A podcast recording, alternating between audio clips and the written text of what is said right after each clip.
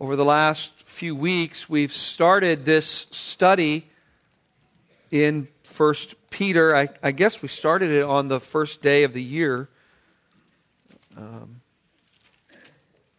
this year, and I have found this to be an incredibly encouraging, incredibly enriching study for me personally, uh, a very enriching experience for me spiritually, as we really see the heart of the Apostle Peter, the pastoral heart of the Apostle Peter uh, on full display. Remember, he's writing to these scattered, suffering, few saints there in Asia Minor. They, they're having all kinds of difficulties and heartache and heartbreak and hardship and and anguish, and not to mention the reality of persecution and the suffering that comes because of it. And yet, Peter called them, you remember, we've been spending weeks and weeks on this now. At the very beginning, he called them to praise the Lord. He himself said, Bless the Lord, and he, he calls them to bless the Lord, to, to, to praise the Lord, even in the midst of these days of suffering. And, and we asked the question the last number of weeks why would he do that? Because it seems sort of out, out of place. When somebody's suffering, it, it just seems out of place for somebody else to say, Praise the Lord.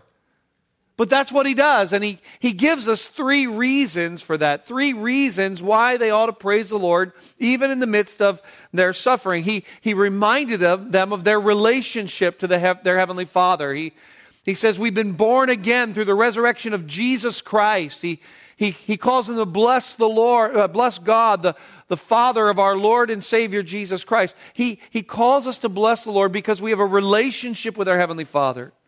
Not only that, but because we have been regenerated to hope. We have a new hope. We, we have a living hope. We've been born again. Just as Christ was raised again, so we might also. And he finally, last week, we saw him calling them to praise the Lord because of the reservation in heaven. There is reserved for you this heavenly inheritance, and, and it's kept for you, and you are kept for it. And there's just this security that is in Christ. And, and be, that's why you praise the Lord, because no one can take this away from you. And we closed last week with that statement In this you rejoice. You are filled with joy. You're filled with rejoicing because of this wonderful inheritance, the, the heavenly inheritance that is awaiting every believer. Well, this morning, we're going to pick up now on verses 6 and 7 of chapter 1. And in verses 6 and 7, Peter tackles the reality of their present trials. He tackles the reality of their present trials head on. You see, He's wanting to confess the truth that our eternal inheritance, we, we have this future eternal inheritance, but he's not wanting that to distract from the reality that there are very present trials right now, that there is present suffering that we experience right now. Yes, as believers, we have a future glorious eternal inheritance, but we also presently experience suffering and trials in this life. And what we find here, and I am so excited to share this with you this morning. I hope that we can get through verses six and seven, but I, I, want you to see what Peter does in these, these verses. He provides us, he gives you and I uh, uh, essential truths that will help to cement our faith even in the midst of trial. He gives us these essential truths that will help to to fire us and, and, and, and, and strengthen us and help us to embrace trials even as believers in the Lord Jesus Christ. Verses 6 and 7, he, he gives us, first of all, a, a divine perspective on trial a divine uh, uh, perspective on trials. And then that divine perspective gives way to a divine purpose for trials. And then that finishes up with a, a divine product of trials. So a divine perspective, a divine purpose, and a divine product. You see it right here. It just falls off the bone. This is so rich. Look, brothers and sisters, at verses 6 and 7 of chapter 1. In this you rejoice, though now for a little while, if necessary, you have been grieved by various trials so that the tested genuineness of your faith, more precious than gold that perishes, though it is tested by fire, may be found to present to, to result in praise and glory and honor at the revelation of Jesus Christ. Our Father, now we've read your word and we pray for a greater understanding of it so that you will transform us. Do a work of revival here today through your word, I pray in Jesus' name. Amen. Now, you see it really clearly here. He, he gives this divine perspective on trials. I, I just want you to see this issue here. Peter's talking about trials. He, he says it right here in verse uh, uh, 6 In this you greatly rejoice, or you rejoice, though now for a little while, if necessary, you have been grieved by various trials. Now, that's a question for you. What are trials? Well, the word trials just refers to trouble. Trouble, difficulty, hardship. It, it's troubling things, difficult things. That's what he's talking about here. What we need to do today, brothers and sisters, is we need to rightly think about trials. We need to be able to rightly think as Christians about the troubling times in our lives. Now, when I talk about trials, when I talk about these troubling times, I'm referring to the ways, the, the instances, the events, the, the situations in our lives which have a way of testing our character. So sometimes the, word trial could be used as a word test. I'm referring to the ways in which our character, our, our character is being tested. It's almost always in the fires of trouble that the true character of a man or woman is really seen. Those are the trials of life. And Peter wants to help his readers and us to think rightly about trials. And in this one verse, brothers and sisters, in this one verse, in verse 6, I, am not overestimating this, I'm not overstating this. He gives us everything we need to know about those testings, those trials, those troubling times, those difficult times that test our character. He gives us everything we need to know. He gives us a divine perspective on trials. And he, and, and he mentions four things.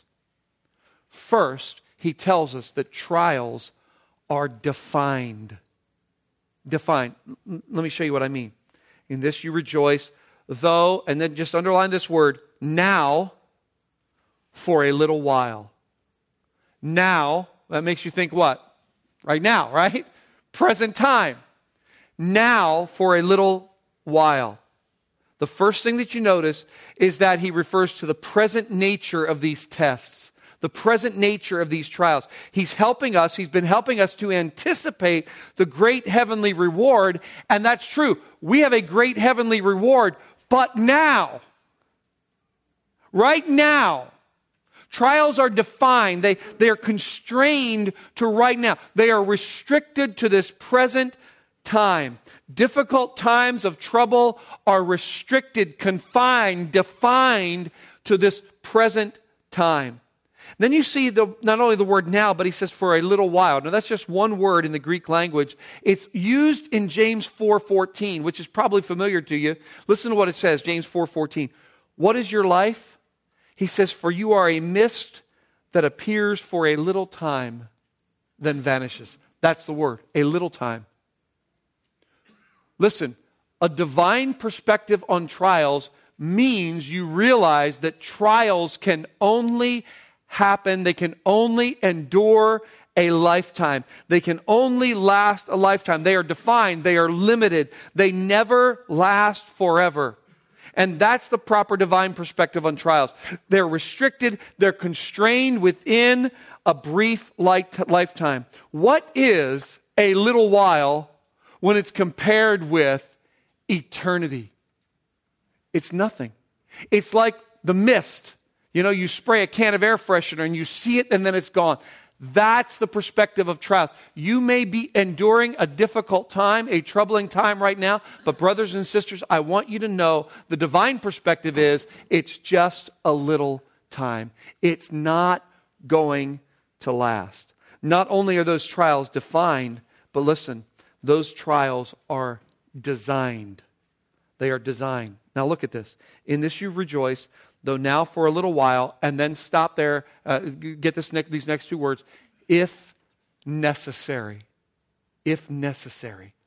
One word in the Greek language, and that one word, I remember spending time with Dr. Zodhiates, and uh, we spent probably an entire day on just examining this one word. And he said, The best way I can describe this word to you is it describes that which is prophetically necessary, that which is inevitable. Trials are not just defined, but trials are designed. In other words, they are not some willy nilly accident. Every trial in the life of a Christian is authorized by God. Every trial in the life of a Christian is authorized by God. Nothing slips by him. Nothing sort of evades his notice. He is the one who gives permission for trouble, which tests the character of those who say they follow him. That's what's, that's what's uh, brought out in that, those words, if necessary. Trials are inevitable. And you know why trials are, are inevitable? You know why trials are inevitable?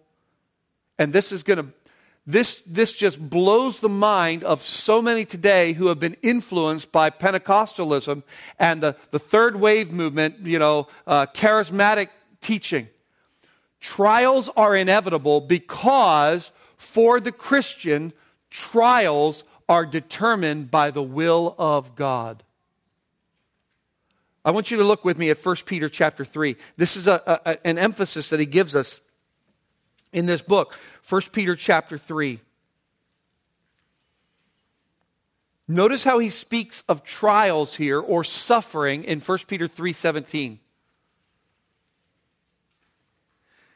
It is better to suffer for doing good if that should be God's what?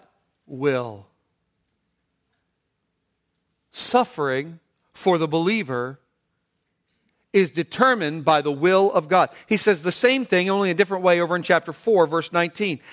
He says, Therefore, let those who suffer according to God's will. Friends, the divine perspective on trials is that trials are by, are by design. They are designed ultimately by God. They are not designed by anyone else. They are not designed by any other force, spiritual or otherwise. Trials, you need to be able to say this, trials only take place if they are willed by God. Amy Carmichaels wrote this in her diary. She said, first, about this time of suffering in her life, she said, first, he brought me here. It is by his will I am in this strait place. In that fact, I will rest. Second, he will keep me here in his love and give me grace to behave as his child. Then, he will make the trial a blessing, teaching me the lessons he intends to learn and working in me the grace he means to bestow. Finally, she says, in his good time, he can bring me out again, how and when he knows. So she said, I am here in this time of trial by God's appointment, under his keeping, in his training, and for his time. Trials are designed, it's not a tragedy. Trials are defined, trials are designed. Third, back to chapter 1, trials are distressing. Distressing. In this you rejoice, though now for a little while, if necessary, you have been grieved. Stop right there. Grieved. The word grieved here refers to that which is, uh, it refers to, to severe emotional, mental, or physical anguish. It's a word that speaks of, of extreme sorrow, painful affliction. That's something that we ought to know about trials we can be talking the way we're talking about trials, and someone might think that troubling times are no big deal. Eh, water off a duck's back, man. Don't worry about it. Grin and bear it. Cowboy up. No problem. That is exactly not the way to think about trials. That is not the way that a Christian thinks about trials. We're not ignoring them. We're not trying to be stoic here. Listen, trials are painful. Trials hurt. They are severely dr- distressing. They're, they're, you're not being a super Christian if you're like, I can grin and bear it, man. No problem. That's not being a super Christian. Trials affect you, Trial, trials afflict you. They are grievous. It's not wrong to admit, I'm really hurting. This is painful. Trials are defined, they are designed, and they are distressing. And then lastly, trials are diverse. Now, again, look at it, it's just right here in the text. If necessary, you have been grieved by various trials. The word various is just a word that means uh, multicolored. Uh, there are many ways. Trials come in many forms. There are many ways in which our character may be tested. There are many flames of a fire. There are many degrees of heat, many shades of trouble in the life of, of the saint. Think about how many of us can testify to this. In one way or another, we've experienced so many shades of trial, so many ways in which our character has been tested. God has many ways that he authorizes to fire the faith of those who follow him. Sometimes you, you, there are times of severe anguish. You face that severe anguish in, in particular times of heartache. Other times, God brings in a physical malady.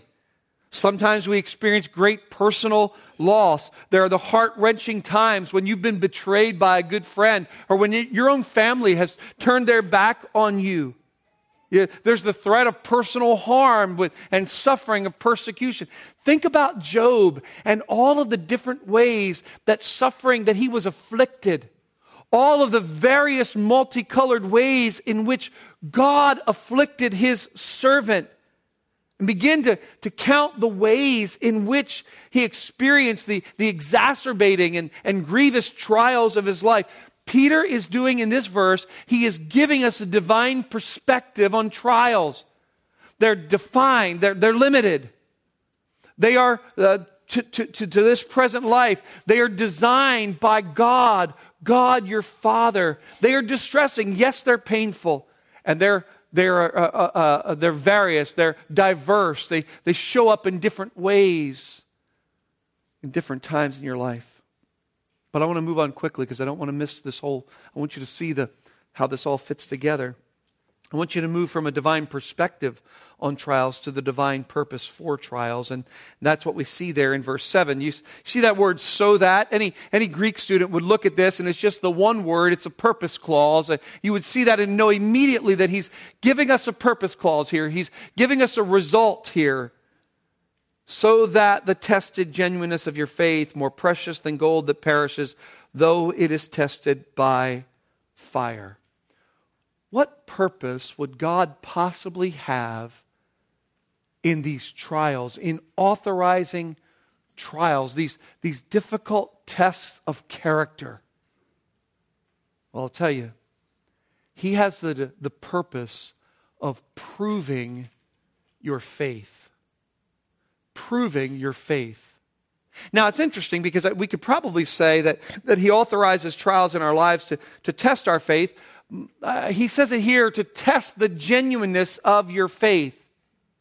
And he brings out this illustration, right? He, he talks about how, how, how gold is purified in fire. And so we could say, well, one of the reasons that God tests your character is to purify your faith course, you know, he doesn't bring up all the details, but basically, you have this idea that gold is melted down, and you've heard this before how the, the impurities then rise to the top so that they can be scraped aside, so that the, the gold can be seen to be, be, be pure.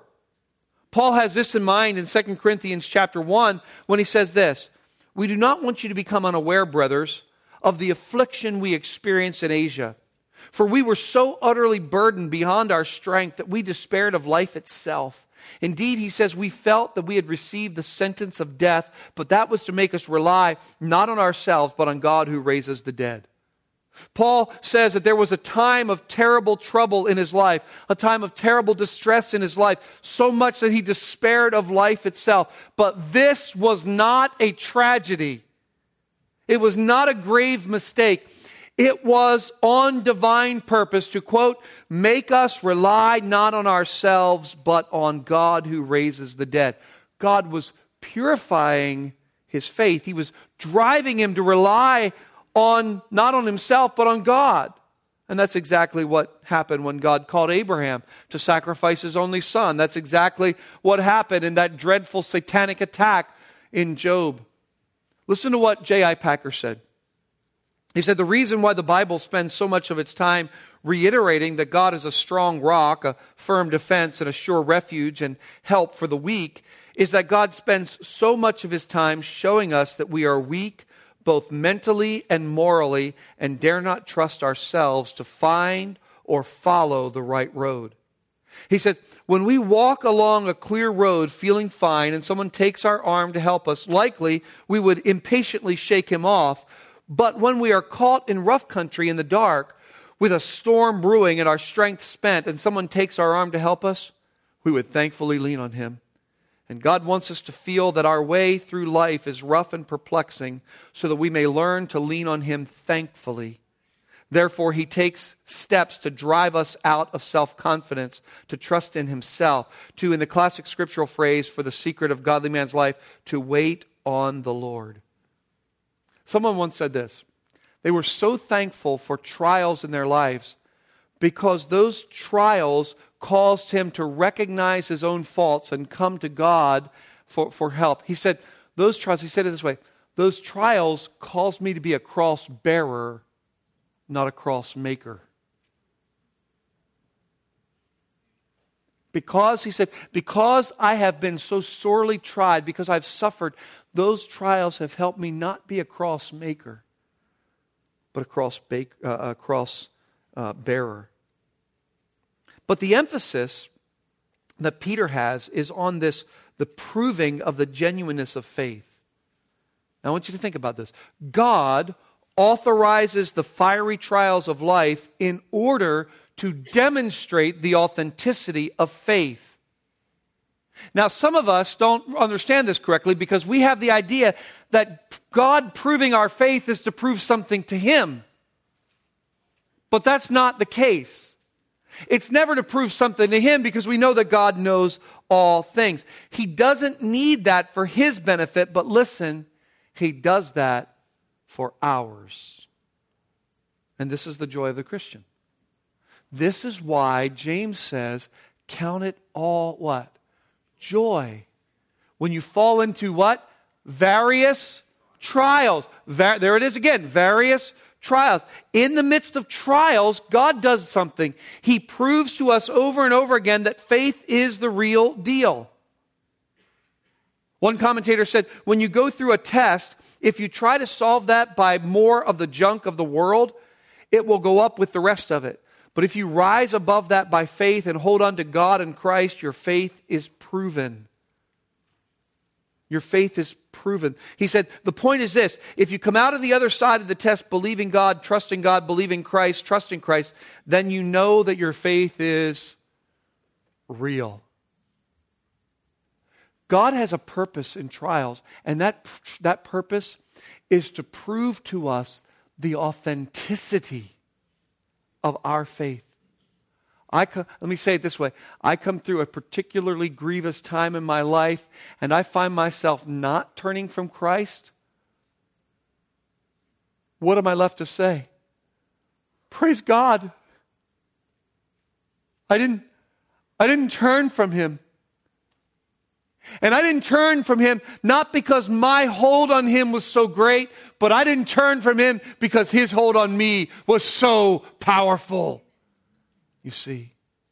He sends trials, and it's in this way that we bless God. We actually count it joy when we face various trials, the fiery, troubling difficulties of our life, because we know that that's an opportunity for God to show us something.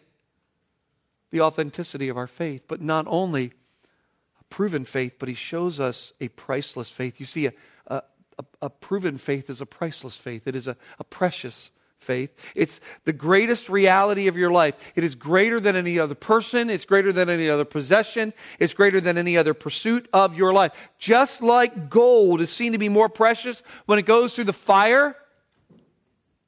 Like, imagine Chandler gives uh, Adelaide a wedding ring that hasn't yet been purified. I know that it's a little bit, uh, you know, it's not, it's, I guess it's still precious to you, but, you know, he gets it out of the you know, the, the gum machine or something like that. It's not very valuable. But you say this has been purified, it's gone through the. Th- Man, this is something that is valuable. And he says that's exactly what happens with your faith. It's exactly what happens with your faith. The trials of life purify and prove your faith, but they're used to demonstrate that faith is more valuable than anything else. How, how so? Well, listen, how many of you have walked through the valleys of the shadow of death and yet you refuse to turn from Christ? How many men and women this morning have gone through times of great loss and you only say, I will not turn from Christ? I will never forget that day some years ago when I was, at, I was traveling and I, I got the phone call from Winnie Otema in Uganda and David had just passed away and it was a terrible, terrible time and great sadness. And, and through her tears, she said, He's gone, but I will not turn from my Christ. I will not turn from my Christ. It was Spurgeon who said, I have learned to kiss the waves that throw me up against the rock of ages. You see what trials do? They have a way of purifying and, and proving our faith and demonstrating there's nothing more precious. The most precious possession of my life is faith. And sometimes God takes everything else away from you so that that's all you have. And you bless God for it. So we see a divine perspective on trials. We, we move from that divine perspective and we see a divine purpose. But I just want to point this out to you very quickly a divine product of trials. And he does that in verse 7. Again, so that the tested genuineness of your faith, more precious than gold that perishes, though it is tested by fire, and look at this, may be found. Interestingly enough, we're talking about gold and finding gold. May be found. That word is the word from which we get our word eureka, right? eureka may be found to result in praise and glory and honor at the revelation of Jesus Christ. Praise, what is it? Praise, glory, and honor when? When Jesus Christ is revealed.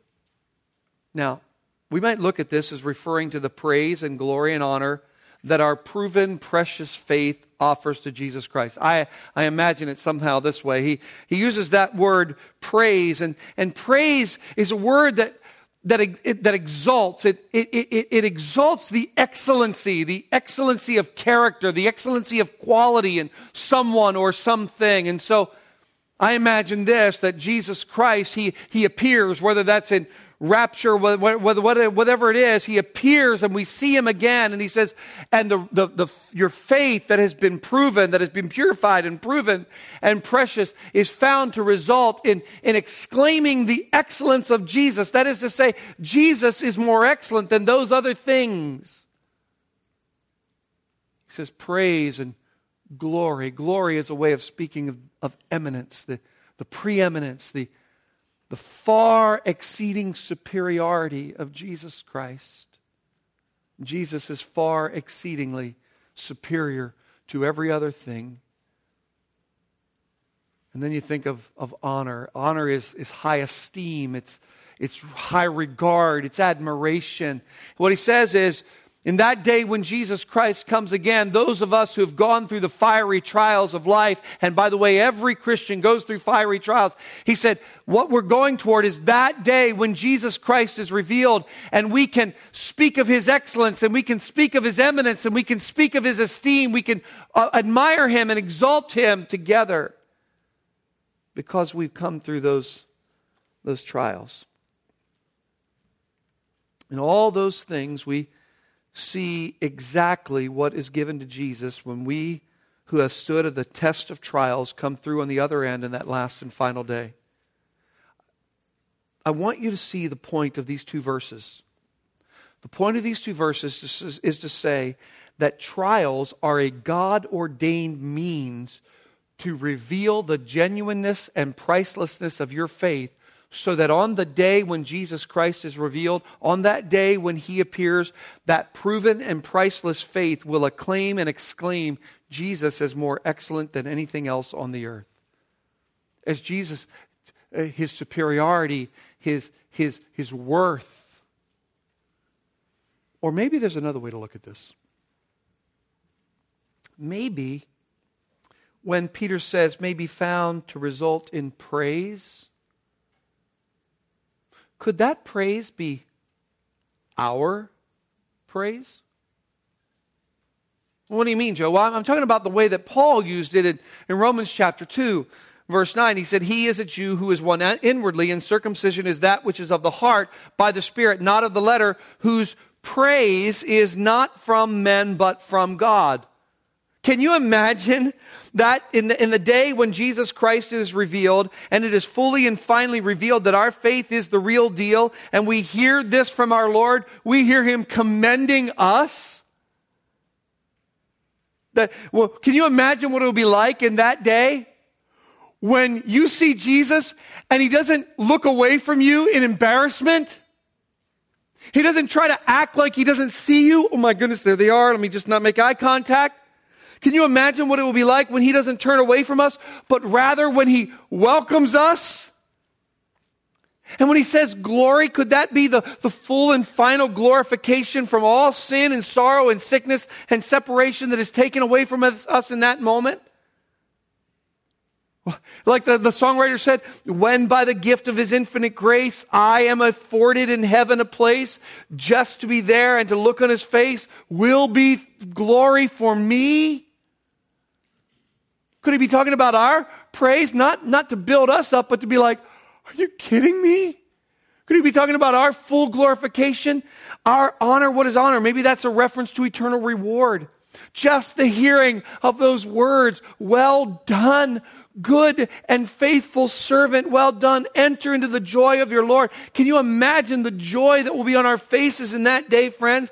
we look back on all those distressing troubles of life and we see an instant how God had authorized that particular fire in our life to fire a faith more, worth more than gold.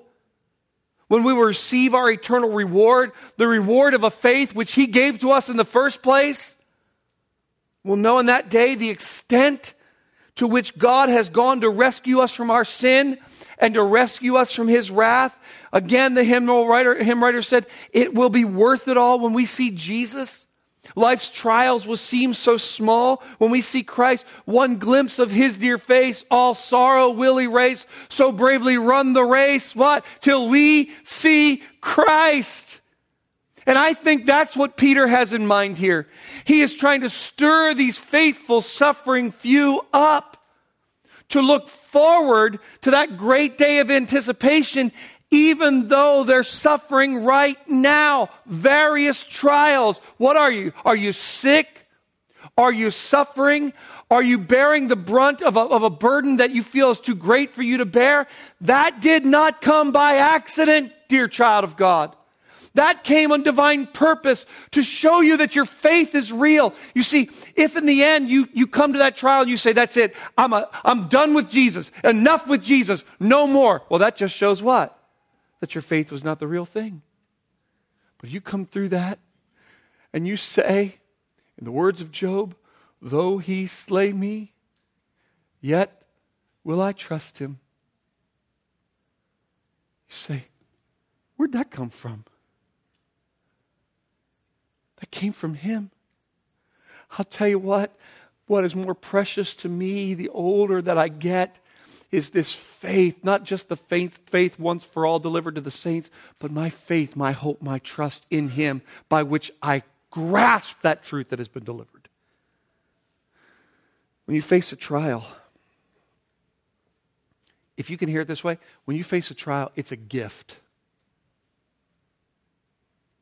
It hurts.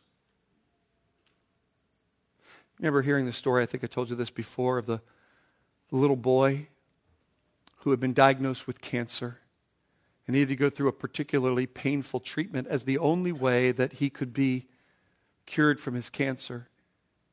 And the one day when the little boy had, was sitting there at the doctor's office receiving this painful, painful treatment, it had been done, and he looked at the doctor and said, Thank you for my hurting, doctor. Can you look to God and say that? God, Thank you for these painful trials. I know I lost a loved one, a particularly grievous time in my life. My family's turned away from me, my friends betrayed me. Whatever it might be, you say, God, I hate this, but I love you. Thank you because you're revealing to me what is really important. When you're doubting your faith, as many of you are perhaps right now, you're doubting your faith and you don't know, am I a real Christian? Am I not a real Christian? What I often say to those, those folks is, is as I'm dealing with them, I'll say, turn away from him. Walk away from Jesus right now. Turn your back on him. Go sin your fill. And almost inevitably, I hear this response I can't do that. I don't want to do that. And I say, Why? I say, Well, I love him. Remember that happened in John chapter 6 when, when there was a great crowd following Jesus and he began to say some hard things, and that great crowd began dwindling down and down because he was saying hard things. And Jesus looked to his disciples and he said, Are you going to walk away too? And Peter said, Where else are we going to go? You alone have the words of eternal life. You see what trials do to prove to us our, our faith? So I ask you, you're standing. Remember, we used to sing that song, I have decided to follow Jesus. I have decided no turning back, no turning. You're standing at the crossroads of your life. You're standing in front of the cross right now, and you look to Jesus. And my question is as you go through the fire, as you go through these trying times, everything seems to be falling apart in your life. Your house is falling apart, your job's falling apart, your family, all these different. My question to you is this Do you turn? Are you going to turn from Jesus? Are you going to, be, with a, a Holy Spirit resolve in your heart, say, no turning back? No turning back. Let's pray together.